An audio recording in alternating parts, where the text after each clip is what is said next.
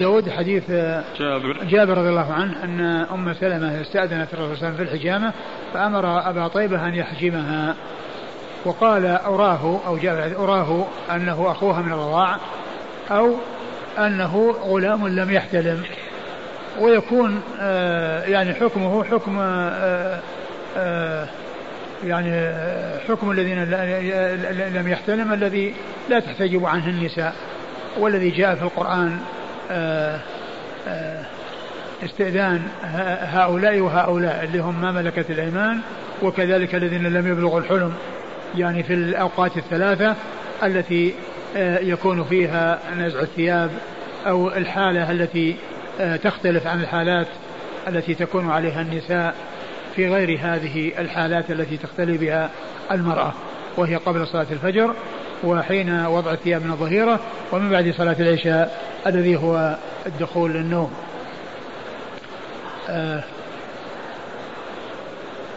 فقال أنه يحتمل أن يكون آه، يعني هذا وهذا وكون آه، النظر إلى الشعر من جهة أن الحجامة لعلها في الرأس. ومعلوم أن الحاجم عندما يحجم إنما يعني سينظر إلى مكان الحجامة الذي في الرأس. وهو هنا عنوان بالنظر إلى الشعر لأن الحجامة لعلها في الرأس والذي سيحجم سينظر الشعر أو سيرى الشعر. قال إما أن يكون أخاها من الرضاع وإما أن يكون آه، صغير لم يحتلم فيكون مقيسا أو أن العبد مقيسا عليه. أن العبد مقيسا عليه. لكن جاء أحاديث أخرى وجاء القرآن يعني في ذلك تدل على أن استثناء ملك اليمين كما في نفس الآية هذه في سورة النور ولا إلا لبعولتهن كذا أو ما ملكت أيمانهن. وكذلك لا جناح عليهن في سورة الأحزاب أو ما ملكت أيمانهن. نعم. قال حدثنا قتيبة بن سعيد. قتيبة بن سعيد ثقة أخرج له أصحاب كتب الستة. وابن موهب. وابن موهب هو يزيد بن خالد بن يزيد بن خالد بن موهب وهو صدوق. ثقة أخرج أبو داود والنسائي بن ماجه. ثقة أخرج أبو داود والنسائي بن ماجه. عن الليث. الليث بن سعد المصري ثقة أخرج له أصحاب كتب الستة. عن أبي الزبير. أبو الزبير محمد بن مسلم بن تدرس الصدوق أخرج له أصحاب كتب الستة. عن جابر. عن جابر بن عبد الله رضي الله عنهما وهو أحد السبعة المعروفين بكثرة الحديث عن النبي صلى الله عليه وسلم. يقول هل للمرأة أن السفر مع عبدها والله هو الذي يظهر. ما دام أنه له أن يخلو بها وله أن ينظر إلى يعني زينتها التي يراها الأجانب وفي خلاف من ناحية السفر لكن الذي يظهر أن له ذلك. يقول ألا يقال أن العبد كالطبيب أن أبا طيبة كالطبيب يجوز له أن يرى للحاجة؟ يمكن يمكن أن يقال هذا بس هو الآن آه، إرادة من أجل ال من أجل آه، كون العبد يرى يعني شعر آه، سيدته. إيه بس مو عبدها. نعم بس هو قياس. هو الآن أورد الباب وقاس هذا على ال يعني فإرادة في هذا الباب إنما هو من ناحية القياس. ليس المقصود يعني إيش وجه يعني كونها آه، نظر إليها. الطبيب نعم يمكن. عند الحاجة وكون ما في غيره يمكن أن يفعل ذلك وأن المرأة وأنه يرى منها ما يحتاج إليه. للضرورة ولكن الآن القضية في قضية التبويب آه، لكون العبد يرى. والحديث ليس فيه ذكر عبد وإنما فيه ذكر آه، صغير لم يحتلم وقد جاء قرنه مع مع مع ملك اليمين في الاستئذان. في سورة الأحزاب. يستأذنكم الذين ملكت أيمانكم والذين لم يبلغوا الحلم منكم ثلاث مرات. فيصير مقيسا عليه. وأما الاحتمال الثاني أن أخاها من الرضاعة فلا علاقة ما في إشكال. يقول هل الخدم في هذا الزمن يأخذون حكم العبد والأمة؟ لا أبدا. الخدم هؤلاء أجانب ليسوا ملك يمين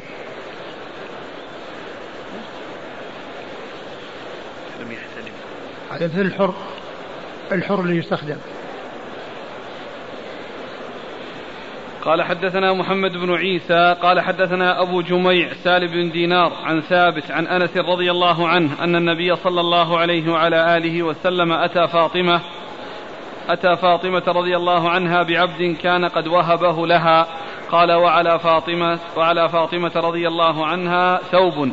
إذا قنعت به رأسها لم يبلغ رجليها وإذا غطت به رجليها لم يبلغ رأسها. فلما رأى النبي صلى الله عليه وآله وسلم ما تلقى قال إنه ليس عليك بأس إنما هو أبوك وغلامك. ثم ورد أبو داود حديث أنس. أنس رضي الله عنه أن النبي صلى الله عليه وسلم جاء لفاطمة بعبد وكان عليها ثوب يعني لا يكفي لجميع بدنها إذا آه إذا إيش؟ إذا, إذا قنعت به رأسها لم يبلغ رجليها. يعني إن رفعته إلى رأسها خرجت الرجلان وإن نزلته إلى الرجلين لتغطيهما خرج الرأس.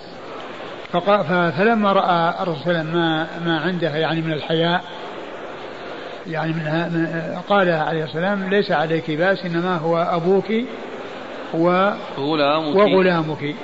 وهذا محل الشيء يقول هو غلامك. يعني معناه أن الغلام يعني له أن ينظر إلى يعني ما يراه أو ما ينظر إليه المحرم آه، أبوها وأخوها وعمها من محارمها يعني ينظر إلى ما ينظرون منها. قال حدثنا محمد بن عيسى. محمد بن عيسى الطباع وهو ثقة أخرج حديثه البخاري تعليقا وأبو داود والترمذي في الشمال والنسائي وابن ماجه. عن أبي جميع سالم بن دينار. عن أبي جميع سالم بن دينار وهو مقبول اخرج أبو داود. مقبول اخرج له أبو داود. عن ثابت. عن ثابت بن أسلم البناني وهو ثقة اخرج له أصحاب كتب الستة. عن أنس. عن أنس بن مالك رضي الله عنه خادم رسول الله عليه الصلاة والسلام وأحد السبعة المعروفين بكثرة الحديث عن النبي صلى الله عليه وسلم. محمد بن عيسى عن أبي جميع عن ثابت عن أنس. رباعي هذا من الأسانيد عند أبي داود. قال رحمه الله تعالى باب في قوله غير أولي الإربة. قال حدثنا محمد بن عبيد قال حدثنا محمد بن ثور عن معمر عن الزهري وهشام بن عروة. عن عروة عن عائشة رضي الله عنها أنها قالت كان يدخل على أزواج النبي صلى الله عليه وعلى آله وسلم مخنث. فكانوا يعدونه من غير أولي الإربة فدخل علينا النبي صلى الله عليه وآله وسلم يوما وهو عند بعض نسائه وهو ينعت امرأة فقال إنها إذا أقبلت أقبلت بأربع وإذا أدبرت أدبرت بثمان. فقال النبي صلى الله عليه وعلى آله وسلم ألا أرى هذا يعلم ما ها هنا؟ لا يدخلن عليكن هذا فحجبوه. ثم ورد أبو داود آه، باب آه، غير أولي الإربة. يعني أن آه، أنه أن يعني غير أولي الإربة ذوي الحاجة الذي يحتاج إلى النساء وله رغبة في النساء. يعني ليس له رغبة في النساء ولا يشتهي النساء. فهذا يعني الاحتجاب عنه يعني ليس ليس بلازم. ويمكن أن يرى يعني ما يرى غيره لأنه مثل النساء. لا فرق بينه وبينهن لا يشتهي النساء ولا يفكر فيهن. ف آه، وإذا كان آه، آه، تبين أو ظن أنه ليس من من من, الإربة ثم تبين له شيء يعني يدل على أن يعني ذلك تصنع يعني هذا الذي مشابهة للنساء من ناحية التكسر والتثني و رقة الكلام وما إلى ذلك يمكن أن يكون عن طريق التصنع ما هو عن طريق الخلقة. وأن يكون ذلك على سبيل الاحتيال والوصول إلى أن يرى النساء وأن يكون معهن. فمثل هذا يعني آه، يبتعد عنه ويعاقب على ما حصل منه من آه، كونه يظهر بمظهر غير الإربة ثم يكون آه، من أولي الإربة وله معرفة بالنساء وخصائص النساء وما يتعلق بذلك. أورد أبو داود حديث. عائشة. عائشة قالت كان يدخل على أزواج النبي صلى الله عليه وسلم مخنث وكانوا كان يعدون. كان يدخل على أزواج الرسول صلى الله عليه وسلم مخنث. يعني رجل يعني يشبه المرأة في آه، حركاته وكلامه وهيئته. وأنه يشبههن بأنه ليس من ممن له حاجة بالنساء ومن له شهوة الجماع والرغبة في النساء فكانوا يعدونه من غير غير أولي الإربة الذين يمكن أن ينظر إليهم ما ما يراه الأزواج ما يراه المحارم. فكان يوما إيش قال؟ فكان فكانوا يعدونه من غير أولي الإربة فدخل علينا النبي صلى الله عليه وسلم يوما وهو عند بعض نسائه وهو ينعت, ينعت امرأة. فقال إنها إذا أقبلت أقبلت بأربع وإذا أدبرت أدبرت بثمان. فكان عند بعض نسائه فدخل النبي صلى الله عليه وسلم وكان ينعت امرأة يعني يصفها بأوصاف دقيقة تدل على معرفة بالنساء وخبرة بالنساء ويعني ميل إلى النساء فقال إنها إذا أقبلت أقبلت بأربع وإذا أدبرت أدبرت بثمان. والمراد بذلك العكل التي آه، في بطنها حيث تكون سمينة وتكون الإنسان إذا نظر إليها من جهة الأمام وإذا يعني آه، أربع آه، يعني عكل وإذا نظر إليها من الوراء صارت ثمان لأن كل واحد لها طرف يعني له طرفان فتكون من الأمام أربع ومن الخلف ثمان. وهذا وصف دقيق يعني ما يعرفه إلا صاحب خبرة. فأمر بإخراجه والاحتجاب منه وأن يكون حكم حكم الأجانب الذين يحتجب منهم ولا يعتبر من غير الإربة الذين يمكن أن يروا من النساء ما يراه منهن المحارم. نعم. فقال ألا أرى هذا يعلم ما ها هنا؟ لا يدخلن عليكن هذا. فحجبوه. نعم. قال حدثنا محمد بن عبيد عن محمد بن ثور عن معمر عن الزهري وهشام بن عروة عن عروة عن عائشة. آه إلى الزهري قد مر ذكرهم. كله هشام بن عروة عن عروة عن عائشة. هشام عمر. ما مر هشام. هشام آه، بن عروة ثقة أخرجه أصحابك في الستة والباقون مر ذكرهم. قال حدثنا محمد بن داود بن سفيان قال حدثنا عبد الرزاق قال أخبرنا معمر عن الزهري عن عروة عن عائشة بمعناه. آه قال حدثنا محمد بن داود بن سفيان. مقبول أخرج له؟ أبو داود. أخرجه أبو داود. عن عبد الرزاق. عبد الرزاق بن همام الصنعاني ثقة أخرجه أصحاب كتب الستة. عن معمر عن الزهري عن عروة عن عائشة. مر ذكرهم.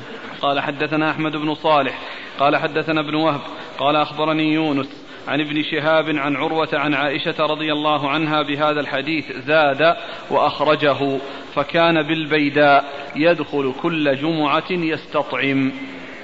ثم أورد أبو داود الحديث من طريق أخرى وفيه الزيادة أنه أخرجه إلى البيداء يعني عقوبة له على كونه يعني يكون بين النساء موهما بأنه من غير أولي الإربة ثم يكون من أولي الإربة.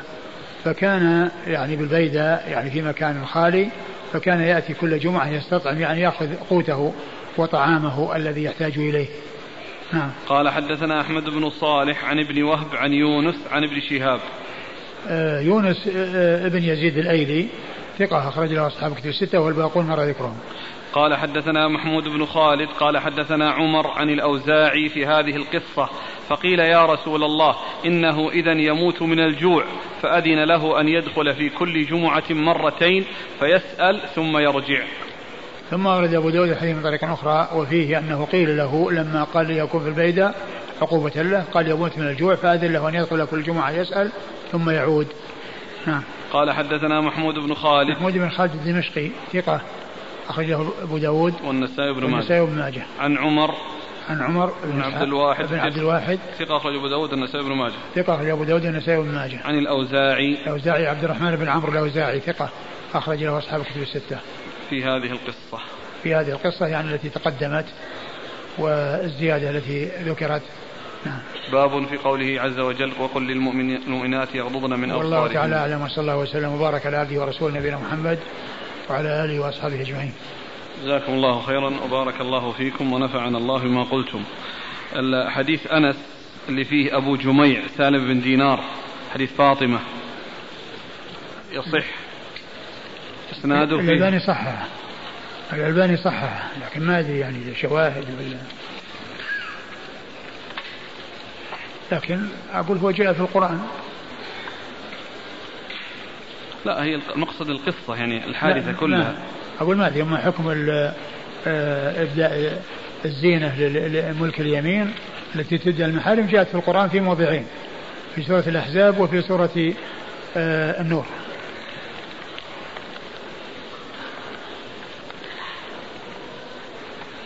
يقول هل الرجل العجوز الشايب يعتبر من غير أولي الإربة؟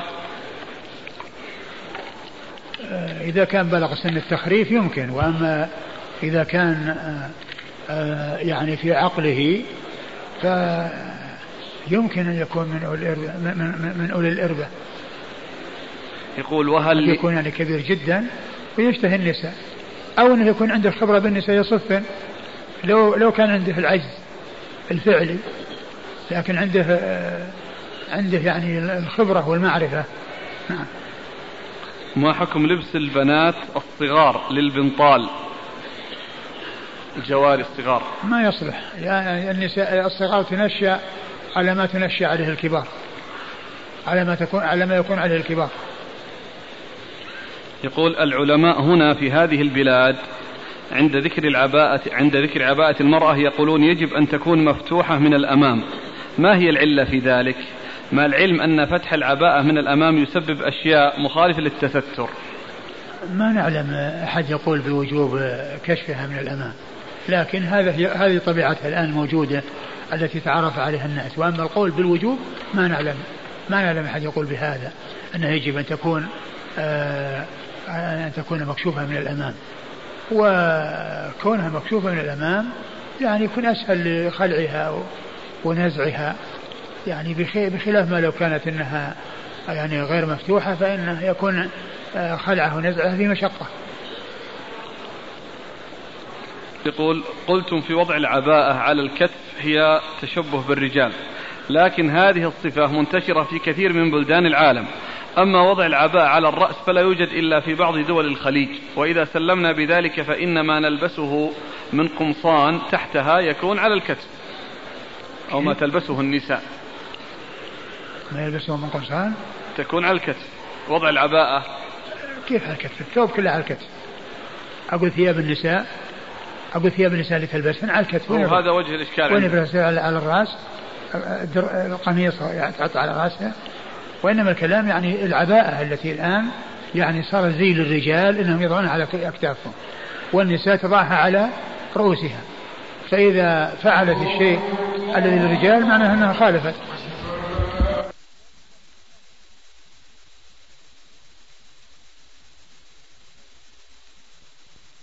بسم الله الرحمن الرحيم. الحمد لله رب العالمين والصلاة والسلام على عبد الله ورسوله نبينا محمد وعلى آله وصحبه أجمعين أما بعد. قال الإمام أبو داود السجستاني رحمه الله تعالى باب في قوله عز وجل وقل للمؤمنات يغضضن من أبصارهن. قال حدثنا أحمد بن محمد المروزي قال حدثنا علي بن الحسين بن واقد عن أبيه عن يزيد النحوي. عن عكرمة عن ابن عباس رضي الله عنهما وقل للمؤمنات يغضضن من أبصارهن الآية فنسخ واستثنى من ذلك والقواعد من النساء اللاتي لا يرجون نكاحا الآية. بسم الله الرحمن الرحيم. الحمد لله رب العالمين وصلى الله وسلم وبارك على عبده ورسوله نبينا محمد وعلى آله وأصحابه أجمعين. أما بعد يقول الإمام أبو داود السجستاني رحمه الله تعالى باب قول الله عز وجل قل وقل للمؤمنات يغضن من أبصارهن وأورد تحت ذلك حديث ابن عباس في قول الله عز وجل وقل للمؤمنات يغضن من أبصارهن قال نسخ الله واستثنى من ذلك آه، قوله والقواعد من النساء اللاتي لا يرجون نكاحا الآية آه، المقصود من هذا أن العموم في قوله وقل للمؤمنات يغضن من أبصارهن ويحفظن فروجهن ولا يبدين زينتهن إلا ما ظهر منها ولا يضربن بخمرهن على جوبهن ولا يبدين زينتهن إلا لبعولتهن أن هذا العموم في هذه الآية قد استثني منه القواعد النساء وهن الكبيرات آه، في السن المتقدمة السن الذين لا يشتهين ولا يشتهين. أنه ليس عليهن جناح أن يعني آه، يضعن ثيابهن أي الثياب التي تستر الوجه. يعني لهن أن يبدين وجوههن وإن استعففنا و اختمرنا وأبقينا على ذلك فهو, فهو خير وهو أولى. ولكن ذلك مباح في حقهن كما تدل عليه الآية في سورة النور. الآية الأخيرة. وكل الآيات الآيتين من سورة النور إلا أنه استثني من ذلك القواعد والقواعد هن الكبيرات. في السن التي لا يرجون نكاحا. يعني ما في طمع في النكاح وتفكير في النكاح لأنهن تجاوزن السن التي يكون فيها الرغبة منهن والرغبة فيهن. نعم. قال حدثنا أحمد بن محمد المروزي. أحمد بن محمد المروزي هو بن ثابت بن شبوية وهو ثقة. أخرجه أبو داود. أخرجه أبو داود. عن علي بن الحسين بن واقد. عن علي بن الحسين بن واقد وهو صدوق. يهم أخرج البخاري في الأدب المفرد ومسلم في المقدمة وأصحاب السنن. صدوق يهم أخرجه البخاري في الأدب المفرد ومسلم في المقدمة وأصحاب السنن. عن أبيه عن أبيه هو ثقة أخرج له أوهام أخرج البخاري تعليقا وأصحاب مسلم وأصحاب السنن. له أوهام. له أوهام أخرجه البخاري تعليقا ومسلم وأصحاب السنن.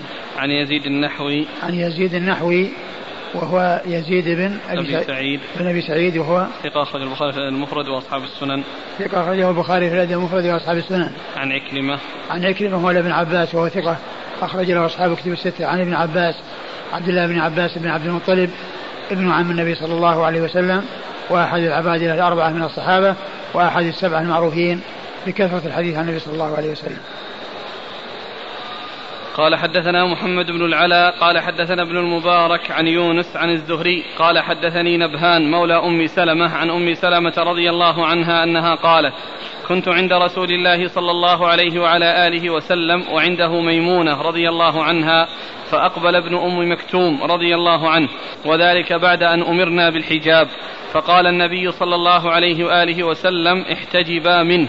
فقلنا يا رسول الله أليس أعمى؟ لا يبصرنا ولا يعرفنا.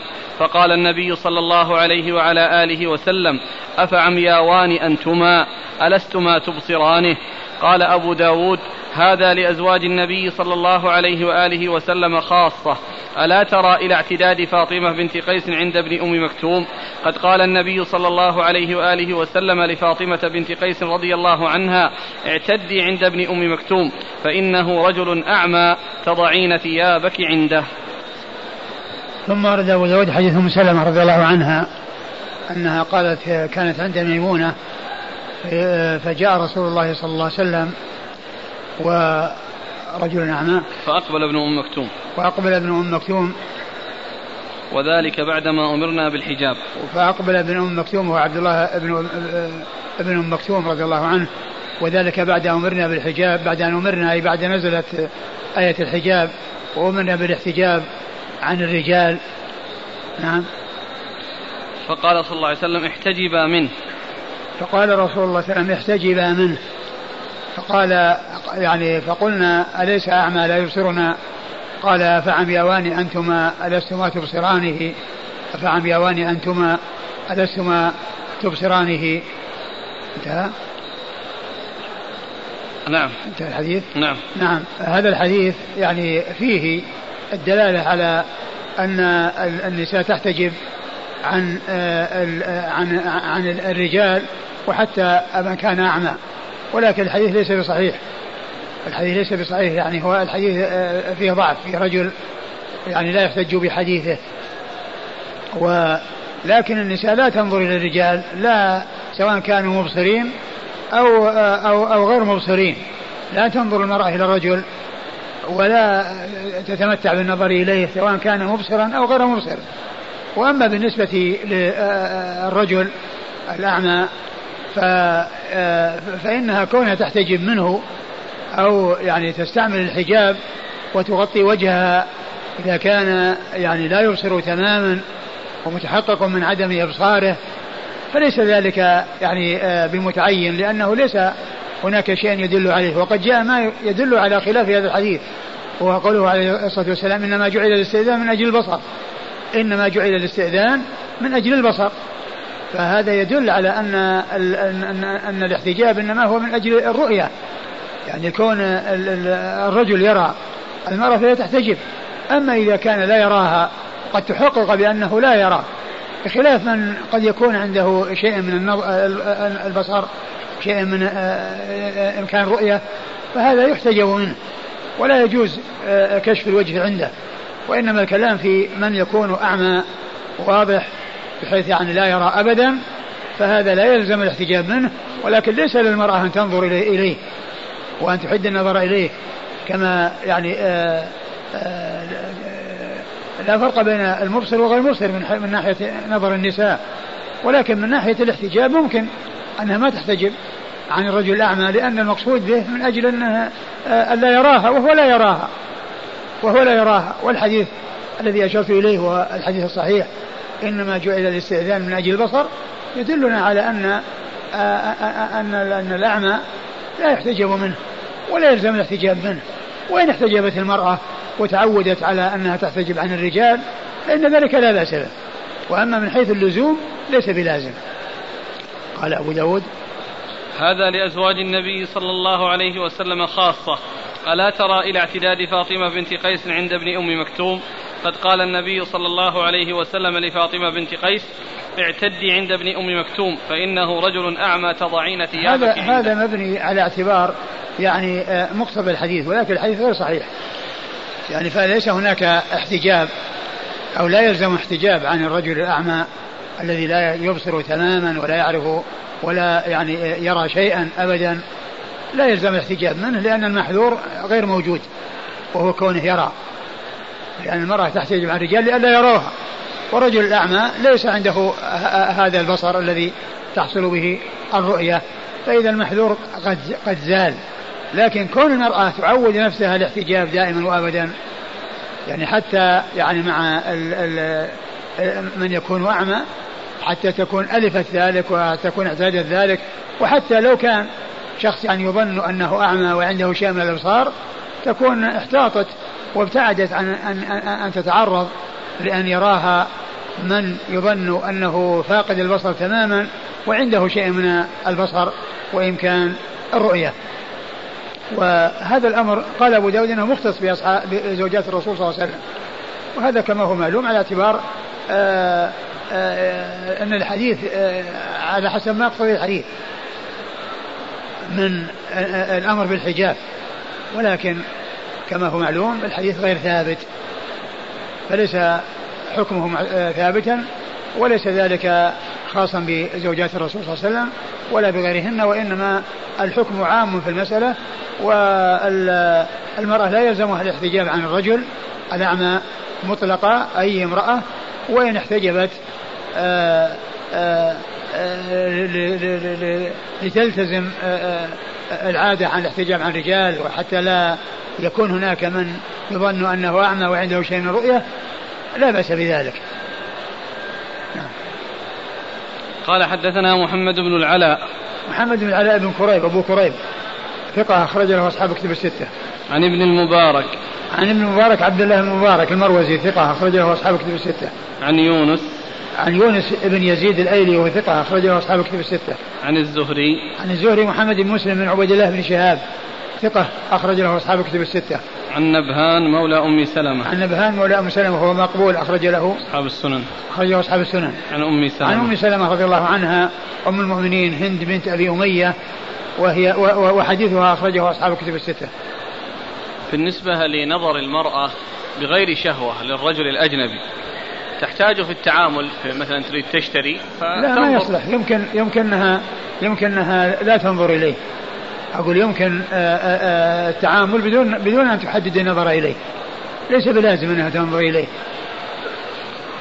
وكيف نجمع بين هذا وبين أن عائشة رضي الله عنها كانت تنظر إلى الحبشة يلعبون في المسجد؟ هذا كما هو معلوم نظر من بعد. نظر من بعد. وأيضا يعني في كان في حال صغرها وهي صغيرة.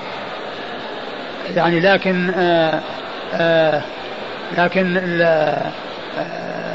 كون النظر من بعد يختلف. عن النظر من قرب. النظر من قرب الذي يكون فيه التحديد وفيه بخلاف إذا رأت من بعد رأت ناس يقفزون ويقومون ويقعدون فإنه يختلف الحكم وتختلف الرؤية. وهذا يقول هل يجوز للمرأة مشاهدة الرجال في البرامج الدينية التي تعرض في التلفاز؟ لا. لا تنظر إلى الرجال ولو كان بالتلفاز.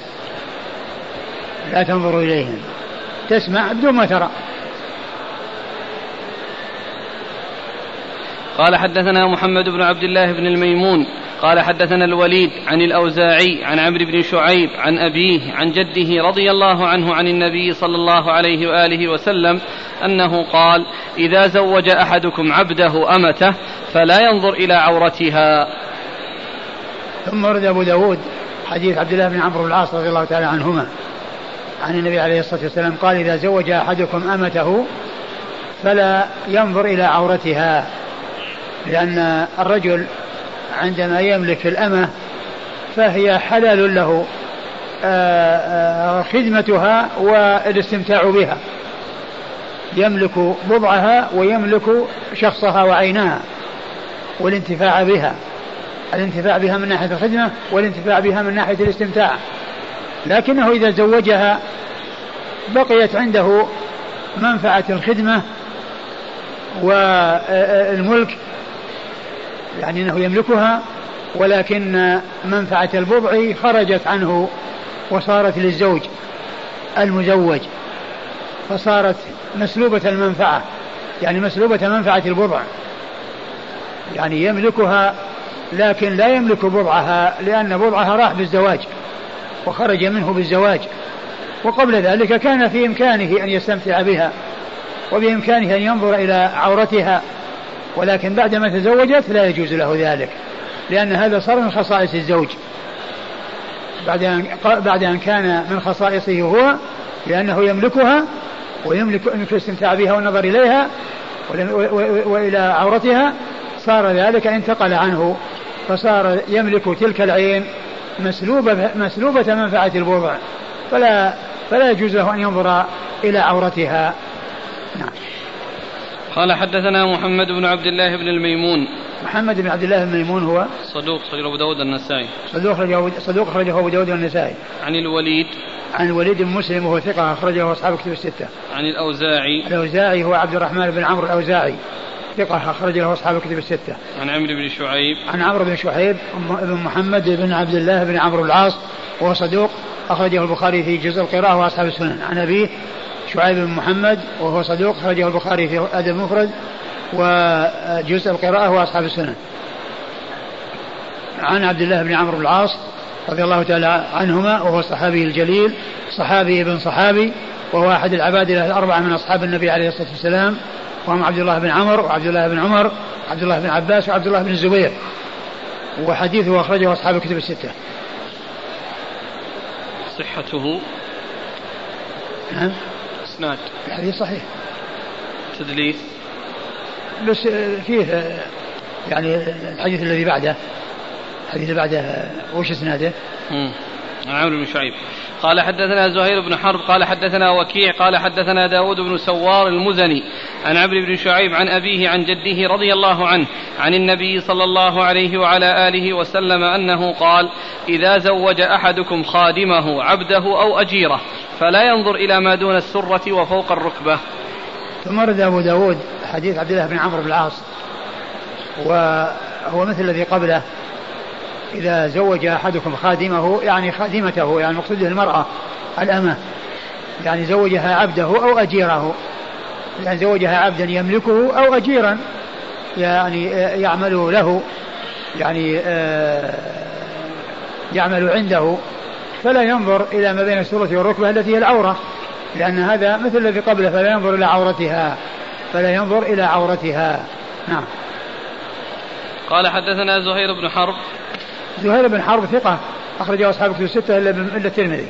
عن وكيع عن وكيع بن الجراح الرؤاسي الكوفي ثقة أخرج له أصحاب الكتب الستة. عن داود بن سوار المزني. عن داود بن سوار المزني وقيل صحيح أنه سوار بن داود وهو صدوق له أوهام أخرج له أبو داود بن ماجه. صدوق له أوهام أخرج له أبو داود بن ماجه. عن عن عمرو بن شعيب عن عمرو بن شعيب عن أبيه عن جده وقد مر ذكرهم.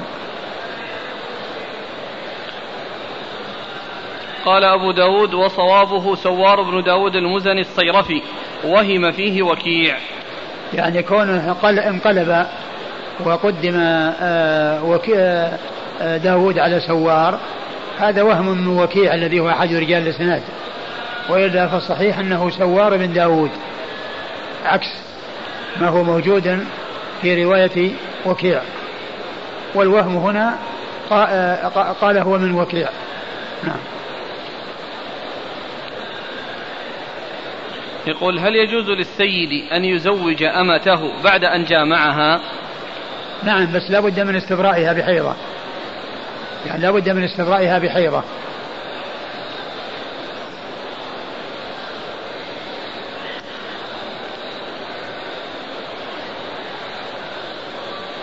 يقول نقل فرعون المعبود عن صاحب المرقاة الاتفاق على أن السرة ليست عورة فهل يصح هذا النقل؟ يعني المقصود أن الغاية ليست داخلة في المغية يعني كلمة السرة هل هي داخلة أو غير داخلة؟ فكان المقصود أنها يعني خارجة عن أن الغاية يعني خارجة عن المغية إذا وتقاس الركبة ما دام كذا. لا الركبة قال فيها خلاف. هو نفسه قال لا القاعدة اللي ذكرته الغاية. لا هو معروف أن الغاية يعني تدخل في المغية مثل المرفقين في الوضوء داخلة الغسل. وأيديكم إلى المرافق فإن الغاية داخلة في المغية. ولكنه يعني آه، إذا جاء شيء يدل على عدم دخولها يعني آه، آه، المعول على الشيء الذي يدل على ذلك. إن كان الإجماع هذا صحيح. والإجماع مبني على دليل يعني في دليل خص السرة دون الركبة. الأصل قالوا أن الإجماع يعني فيه قولان للعلماء. هل يكون مبنيا على دليل أو أنه يعني يكون مستقلا دون أن يبنى على دليل قولان للعلماء. قولان للعلماء.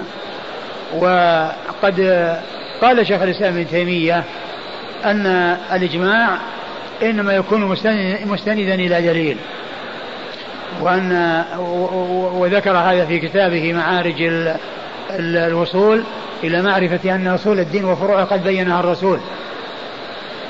وقال أن أن ابن حزم قال في كتابه مراتب الإجماع أنه ما من مسألة أجمع عليها إلا وفيها نص. ثم قال حاشا القراض. ولكنه أشار ولكنه كان يعني كذا أنه كان موجودا وأقر. وذكر شيخ الإسلام ابن تيمية أن أن أن, هذا المعاملة التي أشار إليها ابن حزم أنها دل عليها الدليل وهو القراض القراض دل عليه الدليل وهو أن هذه من المعاملات التي كانت في الجاهلية وقد أقرها الإسلام. ومعلوم أن الإقرار هو طريق من الطرق إثبات الأدلة والسنة تتكون من قول وفعل وتقرير. ولهذا يعرفون الحديث فيقولون هو ما أضيف إلى النبي صلى الله عليه وسلم من قول أو فعل أو تقرير أو وصف خلقي أو خلقي كل هذا يقال له حديث. فالمضاربة أو القراض آه كان من المعاملة التي في الجاهلية وجاء الإسلام بإقرارها. صارت الآن المسألة. نرجع أقول المسألة السرة الآن. أنا أقول ما أدري هل هذا الإجماع هذا النقل صحيح؟ لأن أحيانا ينقل الإجماع ثم لا يكون صحيحا نقله. يقول نقل رواية ما بين السرة والركبة عورة. فتكون نعم. دليل ما بين السرة والركبة عورة. وين وين فيه؟ يقول في العون ذكرها. ما بين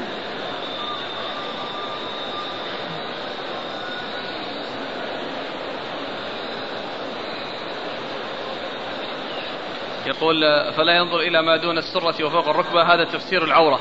وظاهر الحديث هذا اللي في الحديث يعني وهذا نعم. هذا الذي معنا وظاهر الحديث أن السرة والركبة كلتاهما ليست بعورة. وكذا ما وقع في بعض الأحاديث ما بين السرة والركبة. أيوة. قال في البرقاه ذكر في كتاب الرحمة في اختلاف الأمة اتفقوا على أن السرة من الرجل ليست بعورة وأما الركبة فقال مالك والشافعي وأحمد ليست من العورة وقال أبو حنيفة رحمه الله وبعض أصحاب الشافعي إنها منها. يعني على هذا أنها أن الركبة فيها خلاف وهذا ما في خلاف لكن الشأن في صحة حكاية الإجماع.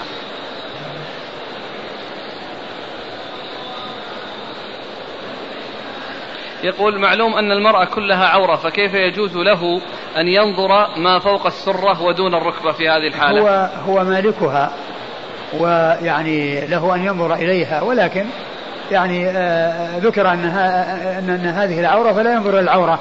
قد مر في الطريقة السابقة أنه لا ينظر إلى عورتها. وإذا هذه العورة التي لا يجوز له النظر إليها. وأما ما سواها فله أن ينظر. لكن كما هو معلوم يعني الاحتشام يعني هذا أمر مطلوب في جميع الأحوال. قال رحمه الله تعالى باب في الاختمار. قال حدثنا زهير بن حرب قال حدثنا عبد الرحمن قال حا وحدثنا مسدد. قال حدثنا يحيى عن سفيان عن حبيب بن أبي ثابت عن وهب مولى أبي أحمد عن أم سلمة رضي الله عنها أن النبي صلى الله عليه وعلى آله وسلم دخل عليها وهي تختمر. فقال لية لا ليتين. قال أبو داود معنى قوله لية لا ليتين يقول لا تعتم مثل الرجل لا تكرره طاقا أو طاقين. ثم أورد أبو داود باب الاختمار والاختمار هو فعل استعمال الخمار استعمال الخمار والخمار هو الذي يغطى به الرأس والوجه هذا يقال له خمار. قال له يعني خمار لأنه يغطي. و ولهذا وقد قيل للخمر خمر لأنها تغطي العقل. يعني ففي تغطية. وكذلك الأحاديث التي وردت في تخمير الإناء أي تغطيته ولو لم يجد إلا عودا يعرضه عليه. يعني فالتخمير هو التغطية. والخمار هو الغطاء الذي يغطى به الوجه والرأس. وقد أورد أبو داود آه، في هذه الترجمة حديث آه، أم سلمة. أم سلمة رضي الله عنها أن النبي جاءها وهي تختمر. تختمر يعني آه، تبع الخمار على رأسها فقال آه، لية لا ليتين. نعم. لية لا ليتين. يعني أنه لا يكرر يعني آه، وضعه على الرأس بعدة ليات وإنما بلية واحدة. يعني لأنه لو لي أو حصل ليه بعدة مرات صار شبيها بالرجل شبيها بالعمامة التي يتخذها الرجل والتي تكون عدة ليات على رأسه. والحديث ضعيف فيه رجل يعني لا يحتج به وهو غير ثابت عن رسول الله صلى الله عليه وسلم والمرأة تغطي بخمارها رأسها ووجهها. نعم. قال حدثنا زهير بن حرب عن عبد الرحمن. آه زهير بن حرب مر ذكر عبد الرحمن بن مهدي ثقة أخرج له أصحاب كتب الستة. قال حا وحدثنا مسدد. حا وحدثنا مسدد مسدد بن مسرهد البصري ثقة أخرجه البخاري وأبو داود والترمذي والنسائي. عن يحيى. عن يحيى بن سعيد القطان ثقة أخرجه أصحاب الكتب الستة. عن سفيان. عن سفيان هو الثوري سفيان بن سعيد بن مسروق الثوري. ثقة أخرج له أصحاب الكتب الستة. عن حبيب بن أبي ثابت. عن حبيب بن أبي ثابت وهو ثقة كثير التدليس والإرسال وحديثه أخرجه أصحاب الكتب. أصحاب الكتب. عن وهب مولى أبي أحمد. ما وهب مولى أبي أحمد مقبول. مجهول. مجهول. أخرج له. أبو داود. أخرج له أبو داود. عن أم سلمة. عن أم سلمة وقد مر ذكرها. فالحديث فيه آه، آه، حبيب بن أبي ثابت وهو كثير التدليس والإرسال وأيضا هو آه، هو وأيضا فيه وهب. وهب بن إيش؟ مولى أبي أحمد. وهب مولى أبي أحمد. وقيل إنه ما سمع هذا الحديث فيه, فيه. ذكر في عن المعبود إنه يعني ما سمعه هذا من من وهب في شيء حول هذا. حبيب بن أبي ثابت. إيه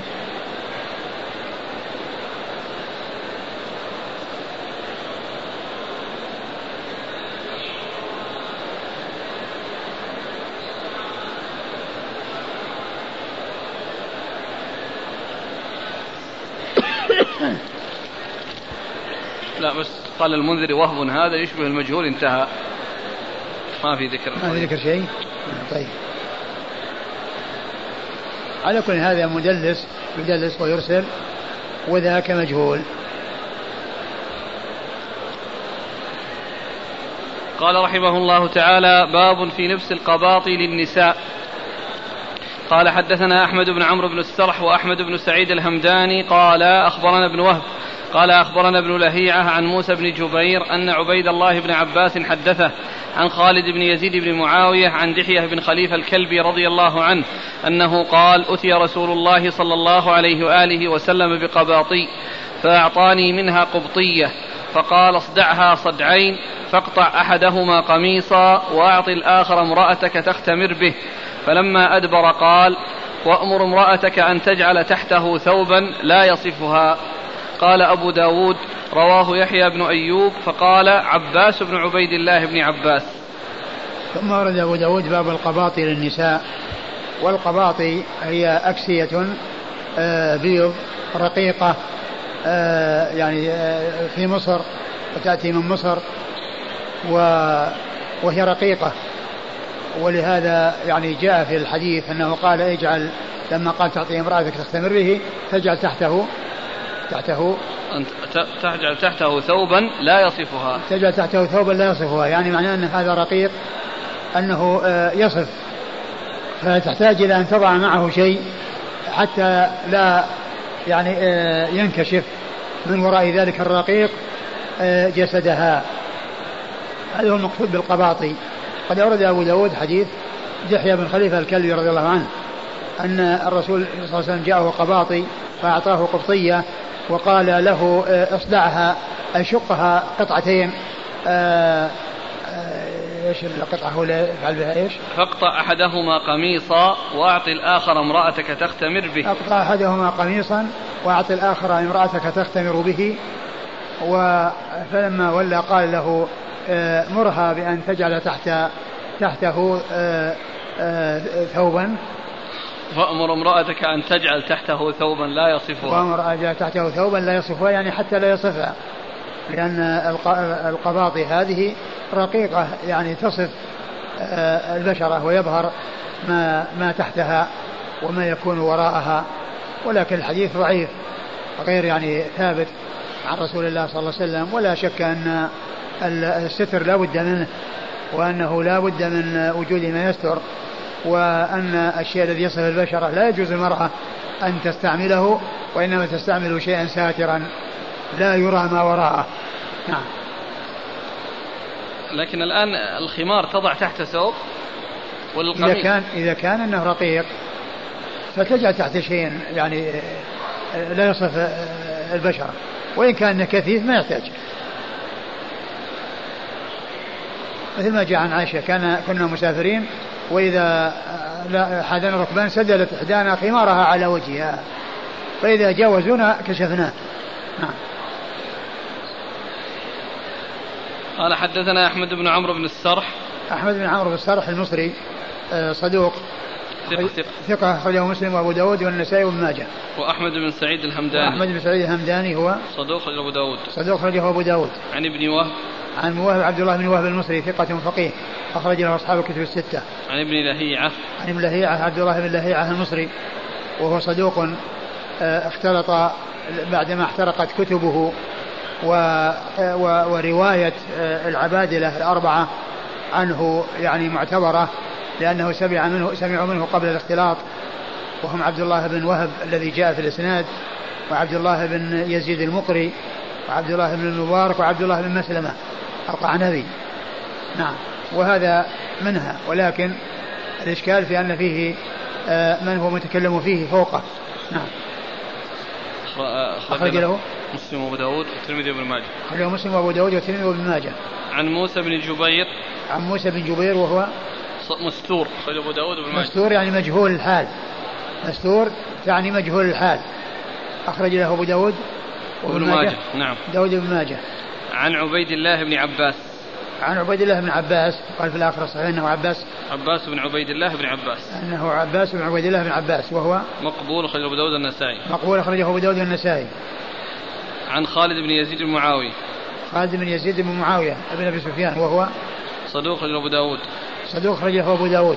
عن دحية بن خليفة الكلبي عن دحية بن خليفة الكلبي رضي الله عنه صاحب رسول الله صلى الله عليه وسلم. وكان من أجمل الصحابة وكان جبريل يأتي بصورته في بعض الأحيان إلى رسول الله صلى الله عليه وسلم وحديثه أخرجه أبو داود. أخرجه أبو داود. وعلى هذا ففيه مجهول الحال وفيه مقبول. قال أبو داود رواه يحيى بن أيوب فقال عباس ابن عبيد الله ابن عباس.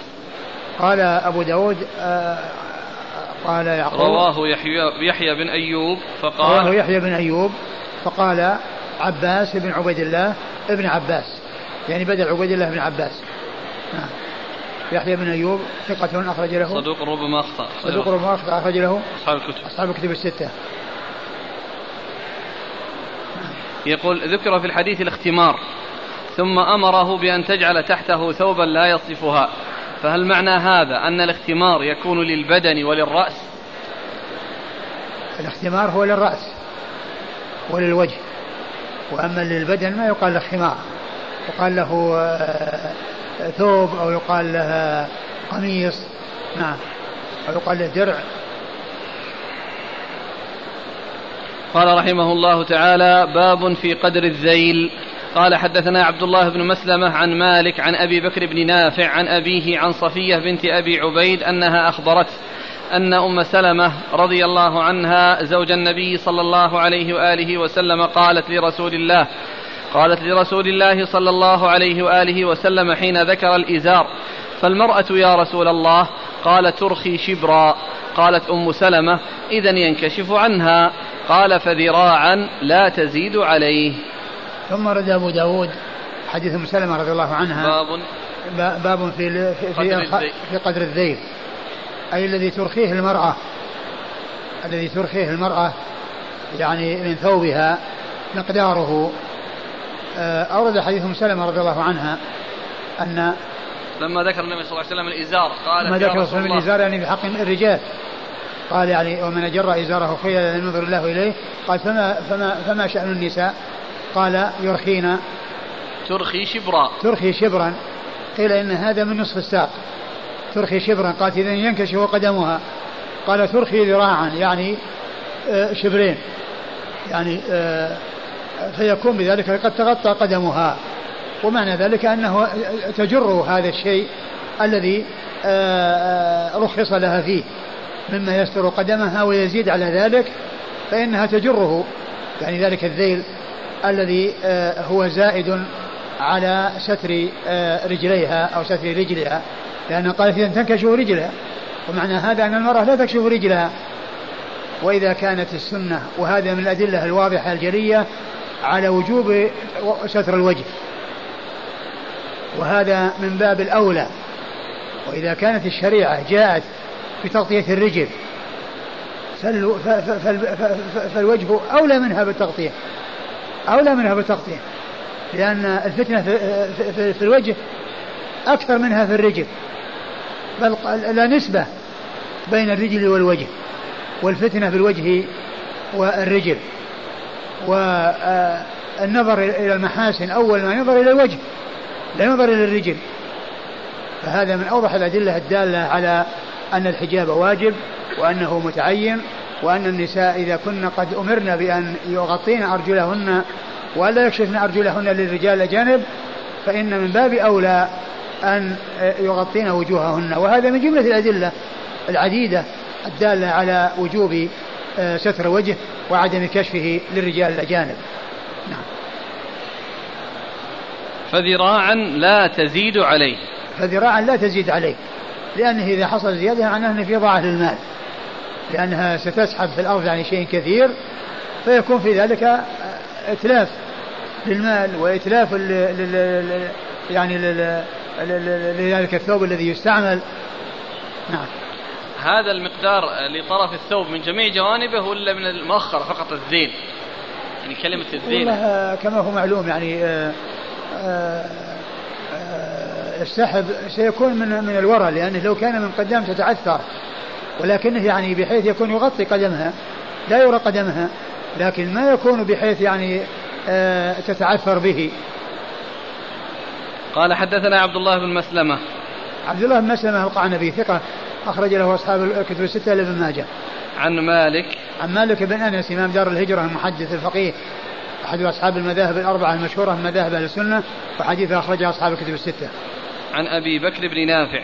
عن أبي بكر بن نافع وهو صدوق. أخرج له مسلم وداود والترمذي والنسائي في مسند مالك. صدوق أخرجه مسلم وأبو داود والترمذي والنسائي في مسند مالك. عن أبيه عن أبيه نافع مولى بن عمر وهو ثقة أخرج له أصحاب الكتب الستة.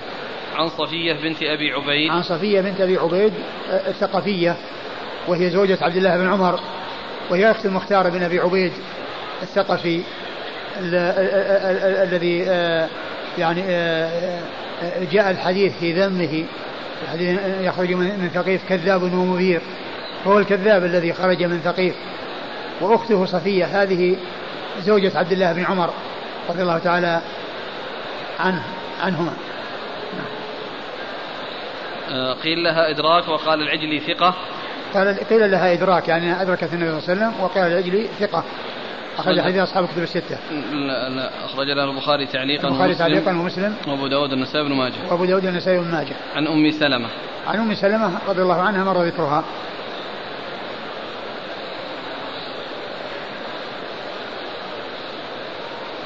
يقول هذا الحديث يدل على أن أم سلمة رضي الله عنها فهمت العموم من حديث الإزار وأن الإسبال يكون أيضا في المرأة فهل هذا صحيح؟ هو لما لما يعني جاء الكلام في حق الرجال. يعني أزرة الرجل كذا ومن جر ثوبه خيلا لم ينظر الله إليه. يعني قالت ما شأن المرأة؟ يعني إيش إذا إيش ماذا تصنع المرأة؟ إيش قميص المرأة يكون؟ كيف يكون؟ فقال لها آه يعني ترخي آه شبرا عن آه يعني عن الرجل. فقالت إذا ينكشف قدمها. قال ترخي ذراعا يعني منها شبرين. لا تزيد على ذلك. يقول هناك من يقول ترخي شبرا يعني من نصف الساق. نعم هو هذا اللي قال ولهذا قال قالت ينكشف قدميها يعني ما ينكشف قدميها إلا إذا كان من نصف الساق. يعني شبر من نصف الساق يعني معناه القدم تظهر.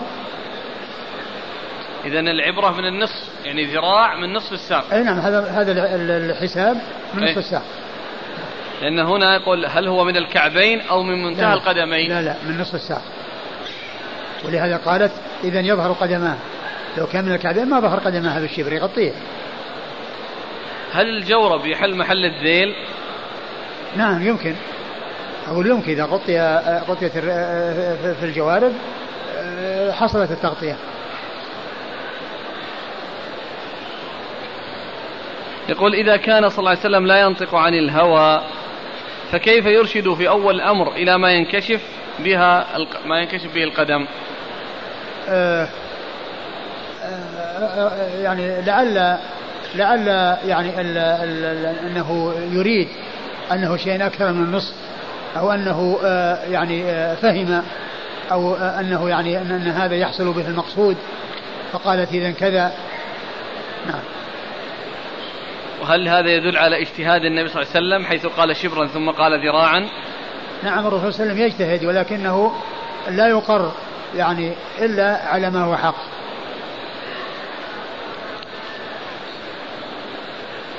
قال حدثنا إبراهيم بن موسى قال أخبرنا عيسى عن عبيد الله عن نافع عن سليمان بن يسار عن أم سلمة رضي الله عنها عن النبي صلى الله عليه وآله وسلم بهذا الحديث.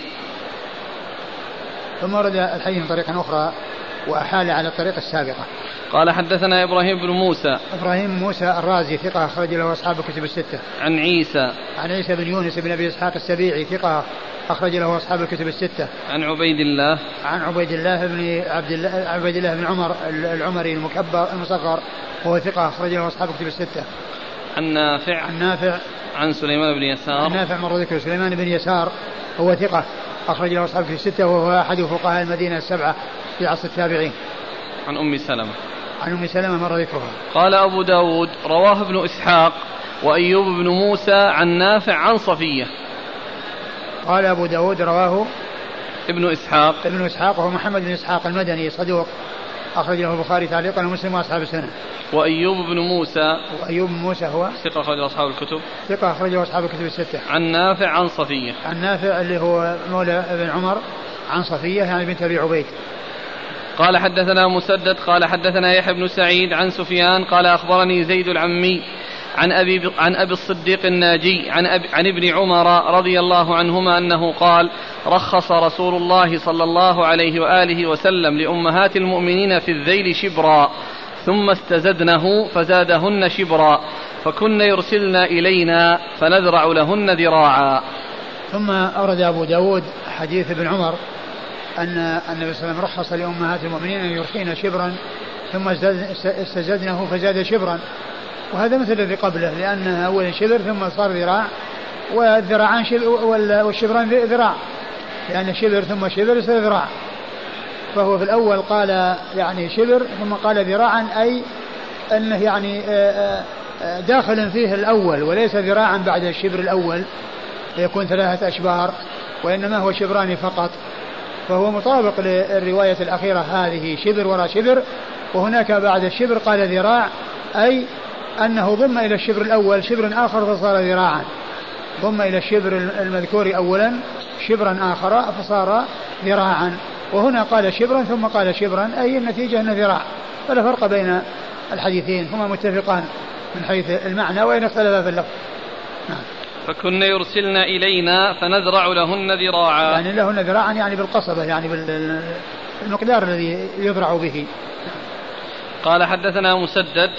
مسدد مر ذكره. عن يحيى بن سعيد. يحيى بن سعيد القطان ثقة أخرجه أصحاب أصحاب الكتب الستة. عن سفيان. عن سفيان هو الثوري ثقة أخرجه أصحاب الكتب الستة. عن زيد العمي. عن زيد العمي وهو؟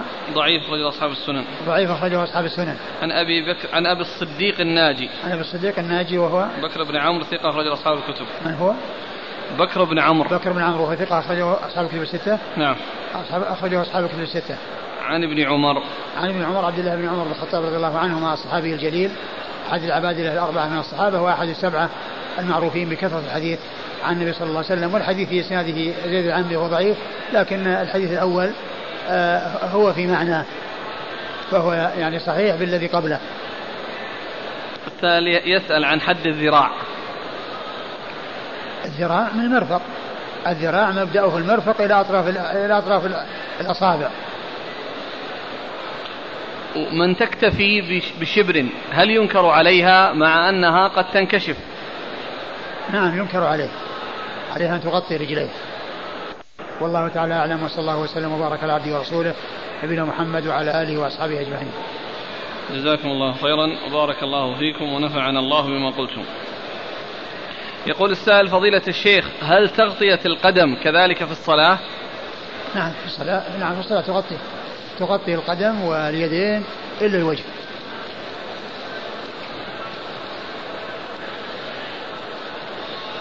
هل تجوز النيابة في الرمي عن امرأة ضعيفة البصر ورجل كبير في السن ويده مقطوعة؟ الرجل الذي كبير في السن له أن ينيب. وأما من يكون ضعيف البصر مع قوته ما في أي زحام. وكذلك في الأيام الأخرى بعد المغرب وبعد العشاء ما في زحام. يقول وأرجو أن توضح لي كيفية الرمي عنهما. الإنسان يرمي عن نفسه أولا عند كل جمرة فيرمي كل حصاة على حدة حتى يكمل سبعا عن نفسه ثم يرمي سبعا عن موكله كل حصاة على حدة. هذا يكون عند الأولى ثم يذهب إلى الثانية فيفعل كما فعل عند الأولى ثم إلى الثالثة كما فعل عند الأولى والثانية.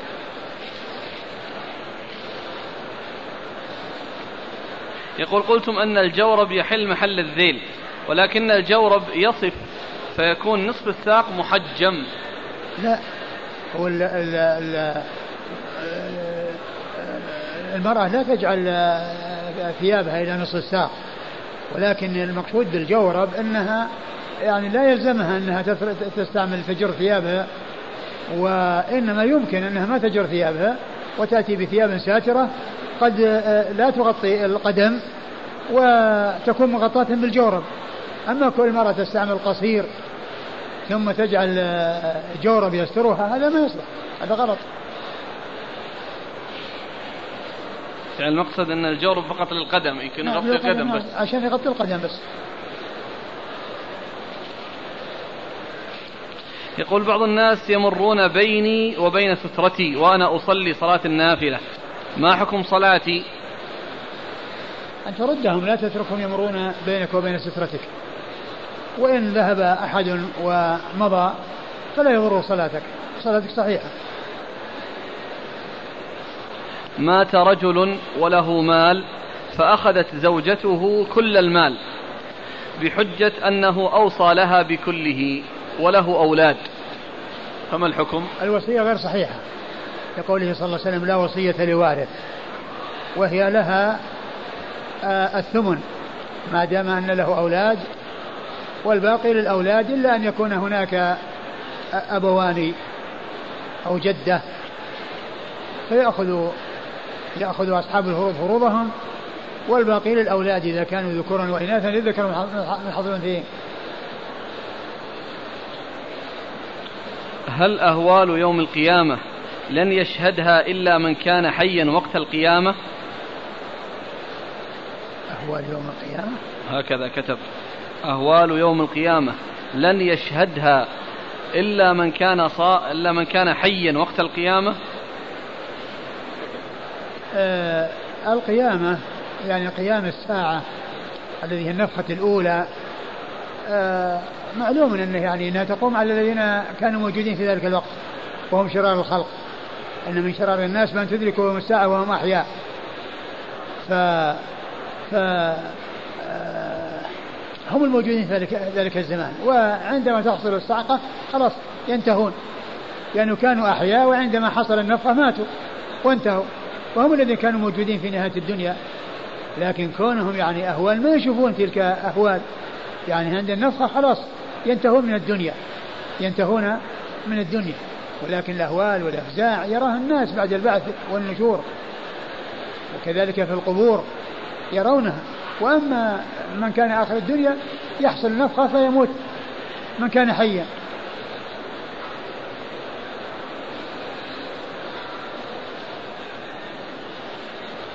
ما رأيكم بالقاعدة التي ذكرها شيخ الإسلام يرخص للصغار ما لا يرخص للكبار؟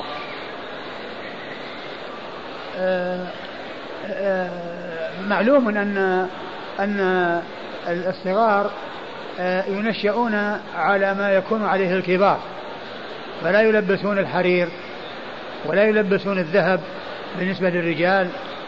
والنساء لا بأس الصغيرات يلبسن الحرير ويلبسن الذهب. لأن حكم الصغير حكم الكبير لكن يعني كما هو معلوم آه، من ناحية اللعب واللهو طبعا يعني الصغار آه، يعني يرخصون لهم ما لا يرخص الكبار.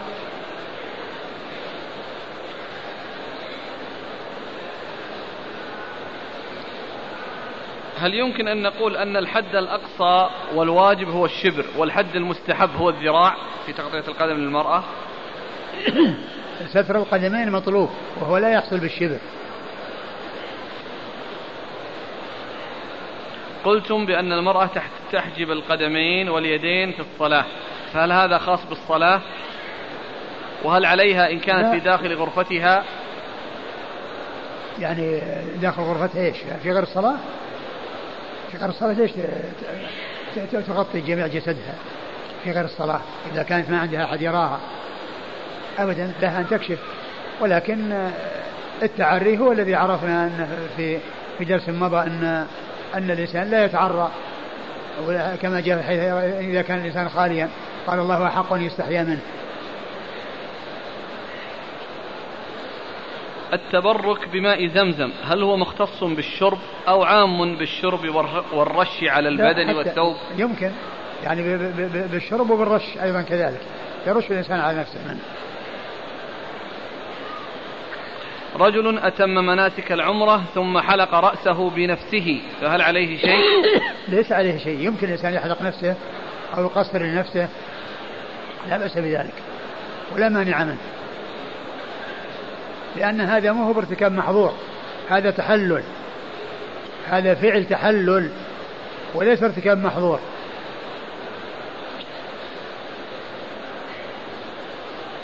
ما حكم الصلاة على الغائب الذي قد صلي عليه؟ آه الأصل أن صلاة الغائب جاءت في حديث النجاشي وأن الرسول صلى الله عليه وسلم صلى عليه والأحاديث صحيحة, صحيحة ثابتة في ذلك.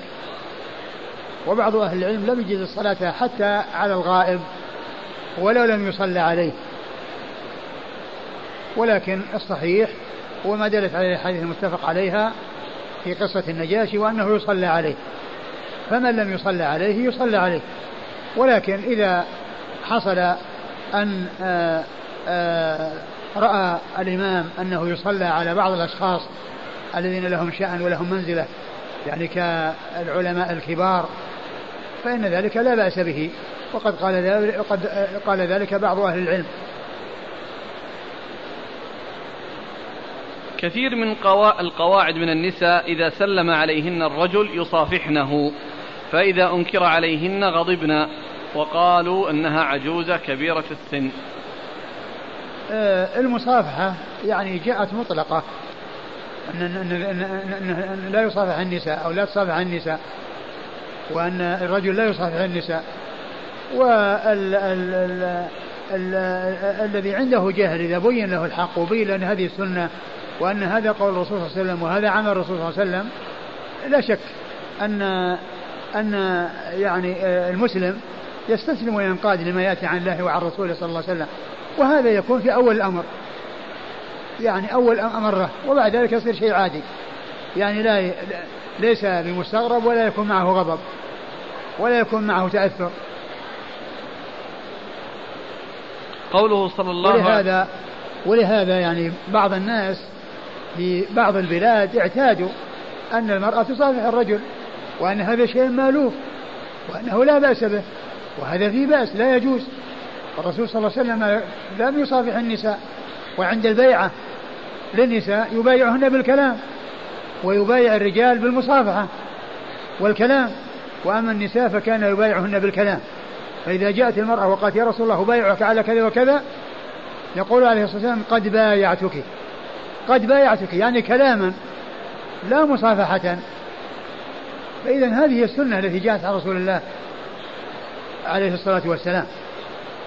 و والدرس يسمعه بعض الحجاج. و يعني بعضهم أو كثير منهم يعلم أن هذا شيء معروف في بلادهم. ولكن الإنسان إذا رجع إلى بلده وجاءت المرأة الأجنبية لتصافح كالعادة يقول لها والله إحنا في هذه الرحلة استفدنا علما واستفدنا فقها في الدين وقد بلغنا أنه لا يجوز مصافحة النساء فنحن لا نصافح النساء منذ علمنا أن السنة في عدم مصافحتهن. المرأة تتأثر في أول الأمر ولكن بعد ذلك يكون شيئا عادي. ما تفكر بأنها تمد يدها على الرجل الذي سمعت منه هذا الكلام. يقول هناك رجل يصلي صلاة الغائب يوميا على من مات من أمة محمد صلى الله عليه وسلم. أبد هذا أمر منكر هذا. ما فعله الرسول صلى الله عليه وسلم ولا فعله آه، خير هذه الأمة. وإنما يدعو لهم يدعو لهم يعني يصلي صلاة دعاء نعم. كونه يصلي عليهم يعني يدعو لهم يدعو للمسلمين يدعو للمسلمين في كل وقت. طيب هذا. يقول هل هل مس المرأة من الكبائر؟ لأن الحديث لأن يغرز في رأس أحدكم بحديد أحب إليه من أن يمس امرأة لا تحل له. هذا يدل على أنه الكبائر. هل التبرك بماء المطر مطلق بحيث يكون مثلا أن يعلق ثيابه على حبل لتمطر ويصيبها بلل الماء؟ الذي الذي فعله الرسول صلى الله عليه وسلم أنه كان يخرج ويصيبه المطر وأما كل إنسان يعني يعلق ثيابه ويخرج ثيابه وينشرها في المطر ما ما أعلم. يعني في شيء ما أعلم شيء يدل عليه. قوله صلى الله عليه وسلم إنما جعل الاستئذان من أجل البصر. هل هذا يعني أن الأعمى لا يستأذن إذا أراد دخول البيوت؟ لا يستأذن من ناحية آه، آه، الدخول على الناس. كما هو معلوم آه، لا بد فيه من الاستئذان. يعني ما أحد يدخل إلا بإذن. يعني الإنسان الذي يأتي البيت يعني يستأذن يسلم ثلاثا فإن أذن له دخل وإلا انصرف ما هو معناه أن غير مرسل يعني مفتوح له الباب يأتي كما شاء ويخرج كما شاء؟ يعني آه، آه، الاستئذان هذا مطلوب. ولا أحد يدخل إلا باستئذان. إن أذن له دخل وإلا لم يدخل. ما هي بالقضية قضية يعني آه، بصر. ولكن من ناحية النساء والدخول على النساء يعني كما هو معلوم الاستئذان الذي يترتب عليه دخول أو عدم دخول هذا لكل أحد. وأما الدخول الذي يعني يمكن أن يكون بين الأقارب ولكن بعضهم يحتجب عنه فهذا يعني يكون معه استئذان حتى من تكون أجنبية لا يراها. ولا يبصرها من يكون محرما يعني لبعض أهل البيت فيدخل عليهم وعندهم امرأة يعني أجنبية منه فالاستئذان من أجل أن آه، من يكون أجنبيا آه، يغطي. وأما بالنسبة للأعمى يعني لا يحتاج إلى هذا الذي يحتاج إليه يعني ذلك ما دام أن الدخول يعني ممكن. نعم. هل كشف الغطاء عن الرأس عند نزول المطر حتى يصيبه المطر ثابت عن النبي صلى الله عليه وسلم؟ حسر. أو العمامة أو الشماغ. في حديث آه، مالك أبو الرويبة الذي في صحيح مسلم. يعني ورد في هذا لكن ما ما أذكر لفظه يعني هل فيه كشف الرأس أو لا. اللي قال إنه حديث عهد بربه. إذا كان النساء في محاضرة والمحاضر رجل فهل يجب أن يكون بينهم وبينه ساتر أو يجوز بشرط أن يغطين وجوههن؟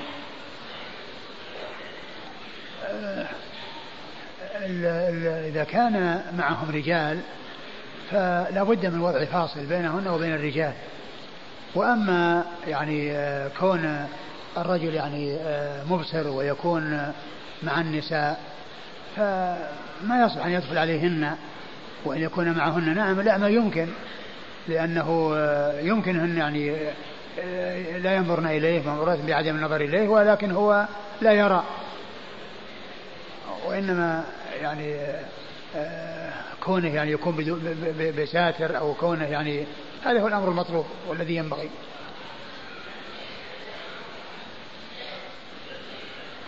قال يقول هل يجوز النظر؟ لأنه لأن بعض النساء قد تكون عندها قلة حياء. وقلة يعني مبالاة. نعم. هل يجوز النظر إلى شعر البنت التي أريد أن أتزوجها؟ لا. الخاطب ينظر إلى الوجه والكفين. أما كونه ينظر إلى الشعر وينظر إلى أشياء أخرى لا. ما فيه إلا الوجه والكفين.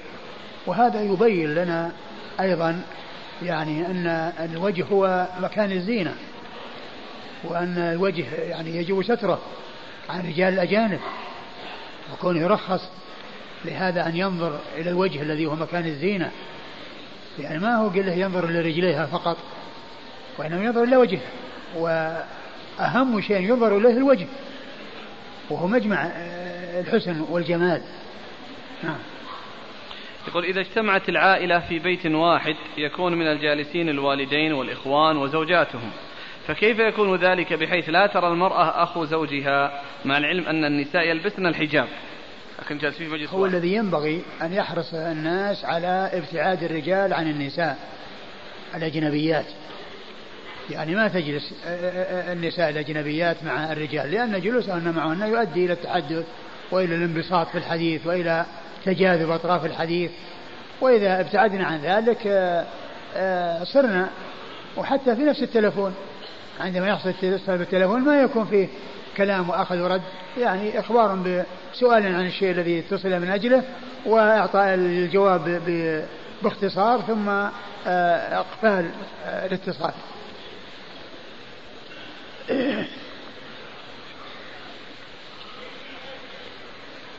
هذا ينبه على مر معنا نبهان وقلنا بأن الحافظ حكم عليه مقبول لكن يقول أن الذهبي قال عنه ثقة فلماذا لا يكون القول قول الذهبي في الكاشف؟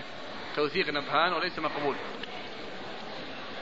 ما أدري لأن كان كان قال له قال وثق ما قال ثقة. وكلمة وثق عند عند الذهبي غير ثقة. لأنه عند عند توثيق ابن حبان يقول له وثق ما يقول ثقة. ولكن هذا لا يعني التوثيق. لا يعني التوثيق لأن يعني توثيق ابن حبان وحده لا يعتبر ولا يعول عليه. لعل الذي في, في عند الذهبي في هذا أنه وثق وكثيرا ما يستعمل هذه اللفظة يعني في في الكاشف. وثق يعني يشير إلى مثل توثيق ابن حبان. نعم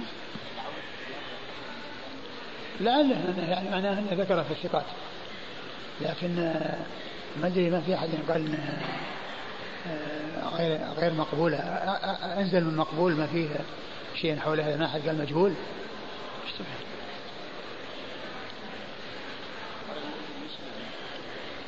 يشبه مجهول. نقرأ. نعم. ما حكم تصوير مناسك الحج والعمرة في شريط فيديو؟ والله آه، آه، وجود وجود الأشرطة ووجود الكتيبات التي توضح ذلك آه، يغني ويكفي. امرأة طهرت من حيضتها ولم تغتسل جهلا وصامت من رمضان أكثر من أسبوعين بغير طهارة. والصلاة وين راحت؟ كيف كانت الصلاة؟ الطهارة للصيام هذه ما فيها ما فيها إشكال. ما ما في إشكال. لو أن المرأة يعني طلع الفجر عليها وقد وقد طهرت قبل الفجر ولكنه طلع الفجر وأصبحت صائمة يصح صيامها. كما أن الإنسان لو كان جنبا قبل الفجر ثم أصبح لم يغتسل من الجنابة صيامه صحيح. وإنما الكلام على الصلاة. كيف كانت تصلي هذه؟ اللي ما تصلي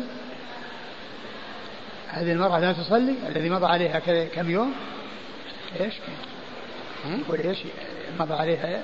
طهرت من حيضتها ولم تغتسل جهلا وصامت من رمضان أكثر من أسبوعين بغير طهارة. والصيام كيف والصلاة كيف كانت؟ ما بيصلي؟ يعني المرأة التي لا تصلي والعياذ بالله الأمر أخطر من من من من, من الصيام. وبعض الناس يمكن أنه يعني يصوم ولا يصلي. ويحرص على الصيام ولا يحرص على الصلاة. والصلاة أهم من الصيام. الصلاة أهم من الصيام. فإذا كانت أنها آه، جاهلة يعني وأن هذا لأول مرة حصل يمكن أن يكون أنها يعني أنها أول مرة يعني يحصل لها الحيض وعندها جهل. وأما كل مرة تكون يعني آه، الحيض يأتيها ويتكرر عليها فلا يكون عندها علم الصلاة. يعني معناه أنها قد يكون مضى عمرها وهي على هذه الحالة السيئة التي تصلي بدون وضوء. الحاصل أن أن أن أنها إذا كانت أنها جاهلة وأن هذه أول حيضة حصلت لها وأنها مضى عليها يعني آه، أوقات ما يعني آه، يعني ما صلت فإنها تصلي.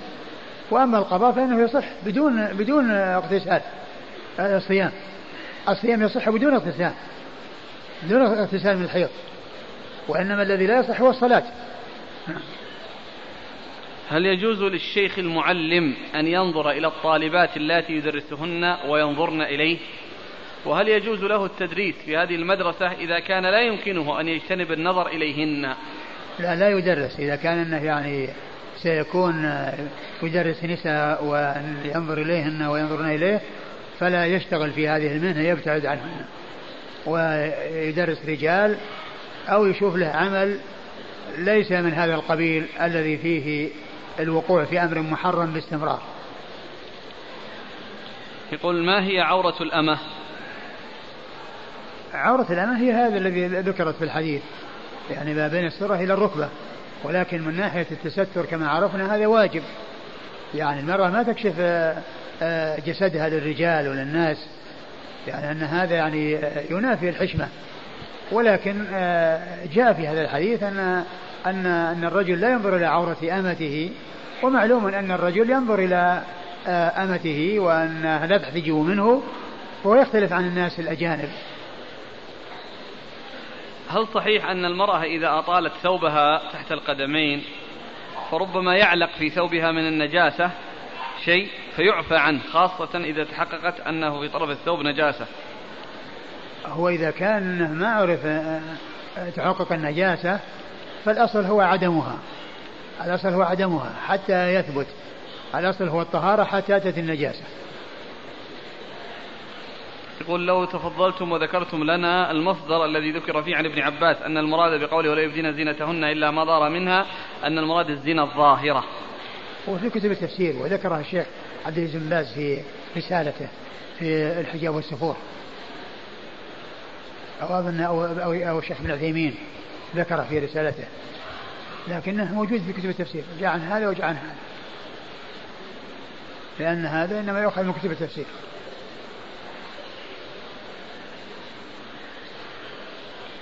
يقول ذكرتم أنه إذا زوج أمته فخرج البضع من ملك السيد وبقي له ملك العين. فهل هذا يعني أنه متى شاء باعها؟ نعم. له أن يبيعها وإذا باعها تخرج من ملكه مسلوبة البضع.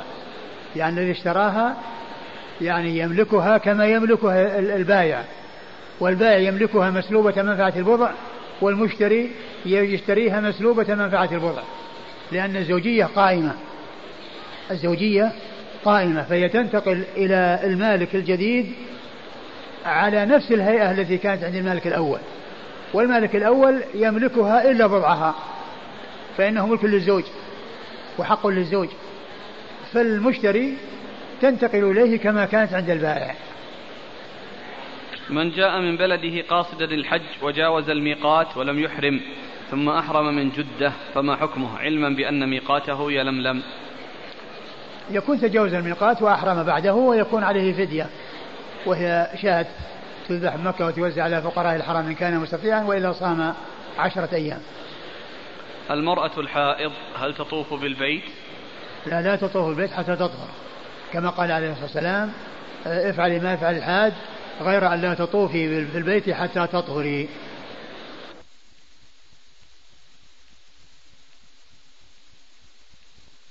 بسم الله الرحمن الرحيم. الحمد لله رب العالمين والصلاة والسلام على عبد الله ورسوله نبينا محمد وعلى آله وصحبه أجمعين. أما بعد قال الإمام أبو داود السجستاني رحمه الله تعالى في كتاب اللباس باب في أهب الميتة.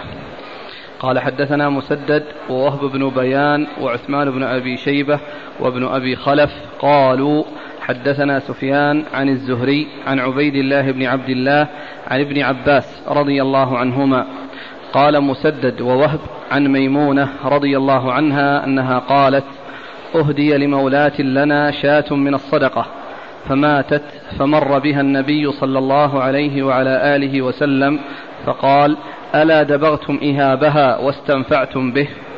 قالوا يا رسول الله إنها ميتة قال إنما حرم أكلها. بسم الله الرحمن الرحيم.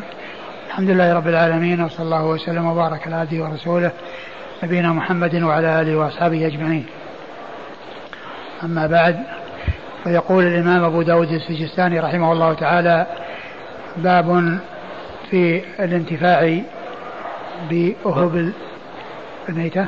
باب في أهب الميتة. باب في أهب الميتة. الأهب جمع إهاب وهو الجلد. والمقصود من هذه الترجمة أن الأهب آه، تستعمل يعني في اللباس وتستعمل في الفراش وأن آه، الميتات آه، يمكن أن يستفاد من جلودها وإن كان قد حرم أكلها وذلك بدبغها والاستفادة منها بعد الدبغ.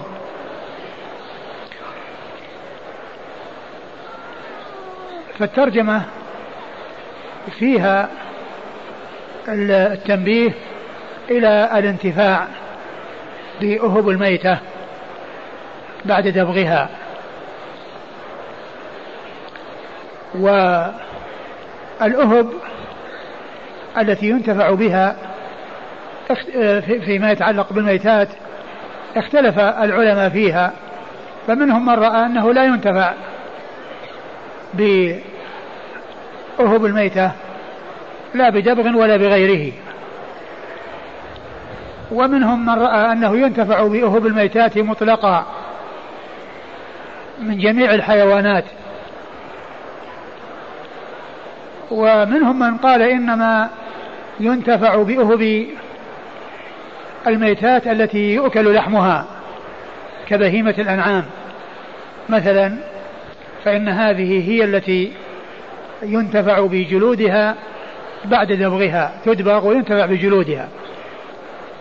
وأما غيرها فإنها لا تدبغ ولا ينتفع بجلودها أي مما لا يؤكل لحمه. ففي المسألة ثلاثة أقوال عديدة منها هذه الثلاثة. منها هذه الثلاثة. وأظهرها هو أن الإباحة مقصورة على ما آه، على ما هو مأكول اللحم أي ما الذي تطهره الذكاة وأما الأشياء التي لا تطهرها الذكاة فهي ميتة سواء ذكيت أو لم تذكى فإنه لا ينتفع بجلودها لا بدبغ ولا بغيره. لا بدبغ ولا بغيره. وعلى هذا فإن الميتات آه، دلت السنة على الانتفاع بجلودها بعد الدبغ وذلك إنما هو فيما يؤكل لحمه أي مما تنفع فيه الذكاة أما من كانت آه، لا تنفع فيه الذكاة من السباع والحمير والكلاب وغيرها فإن هذه لا ينتفع بجلودها لا بدبغ ولا بغيره لأن المذكى والميت على حد سواء. الميت والمذكى على حد سواء لأن مذكاه ميتة لأنه حرام الأكل. وإنما الذي ينتفع بجلده هو الذي هو الذي آه، يذكى وتحله الزكاة وذلك مثل بهيمة الأنعام وغيرها من الحيوانات التي هي مأكولة اللحم. وقد أورد أبو داود حديث أبي حديث ميمونة وحديث ابن عباس رضي الله تعالى عنهما أن ميمونة قالت أهديت لمولاة لنا شاة من الصدقة. ف فقال فماتت فمر بها النبي صلى الله عليه وسلم فقال ألا دبغتم إهابها واستنفعتم به؟ فماتت. فمر بها رسول الله صلى الله عليه وسلم فقال ألا دبغتم إهابها فانتفعتم به؟ قالوا أيحل؟ قالوا يا رسول الله إنها ميتة. قالوا يا رسول الله إنها ميتة. يعني أرادوا أن يؤكدوا آه، ويبينوا الشيء الذي منعهم من أن ينتفعوا بها لأنها ميتة. والله تعالى قال حرمت عليكم الميتة. فقال عليه الصلاة والسلام إنما حرم من الميتة أكلها. إنما حرم من الميتة أكلها. فدل هذا على أن آه، الدباغ أنه يطهر الجلد من الميتة التي هي مأكولة اللحم. وأن الانتفاع بها بعد الدبغ أي بالجلود أن ذلك سائر